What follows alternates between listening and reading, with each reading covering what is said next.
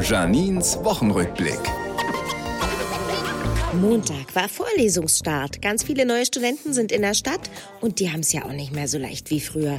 Die sind ja nur am Lernen und krass diszipliniert. Zu meiner Zeit hieß es noch, warum stehen Studenten um sieben auf? Weil um acht die Geschäfte zu machen. Dienstag. Puh, das ist ganz schön kalt geworden. Vor allem nachts. Also da dreht dann doch mal die Heizung auf zwei. Wie so eine Millionärin. Mittwoch. Ich stehe morgens auf und sofort läuft dieses Hexenkind durch unsere Wohnung. Baby Blocksberg. Meine Tochter hört das den ganzen Tag, seit Wochen.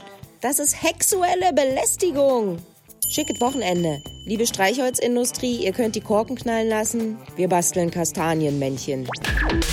Berlin und Janine. Auch als Podcast auf rbb888.de.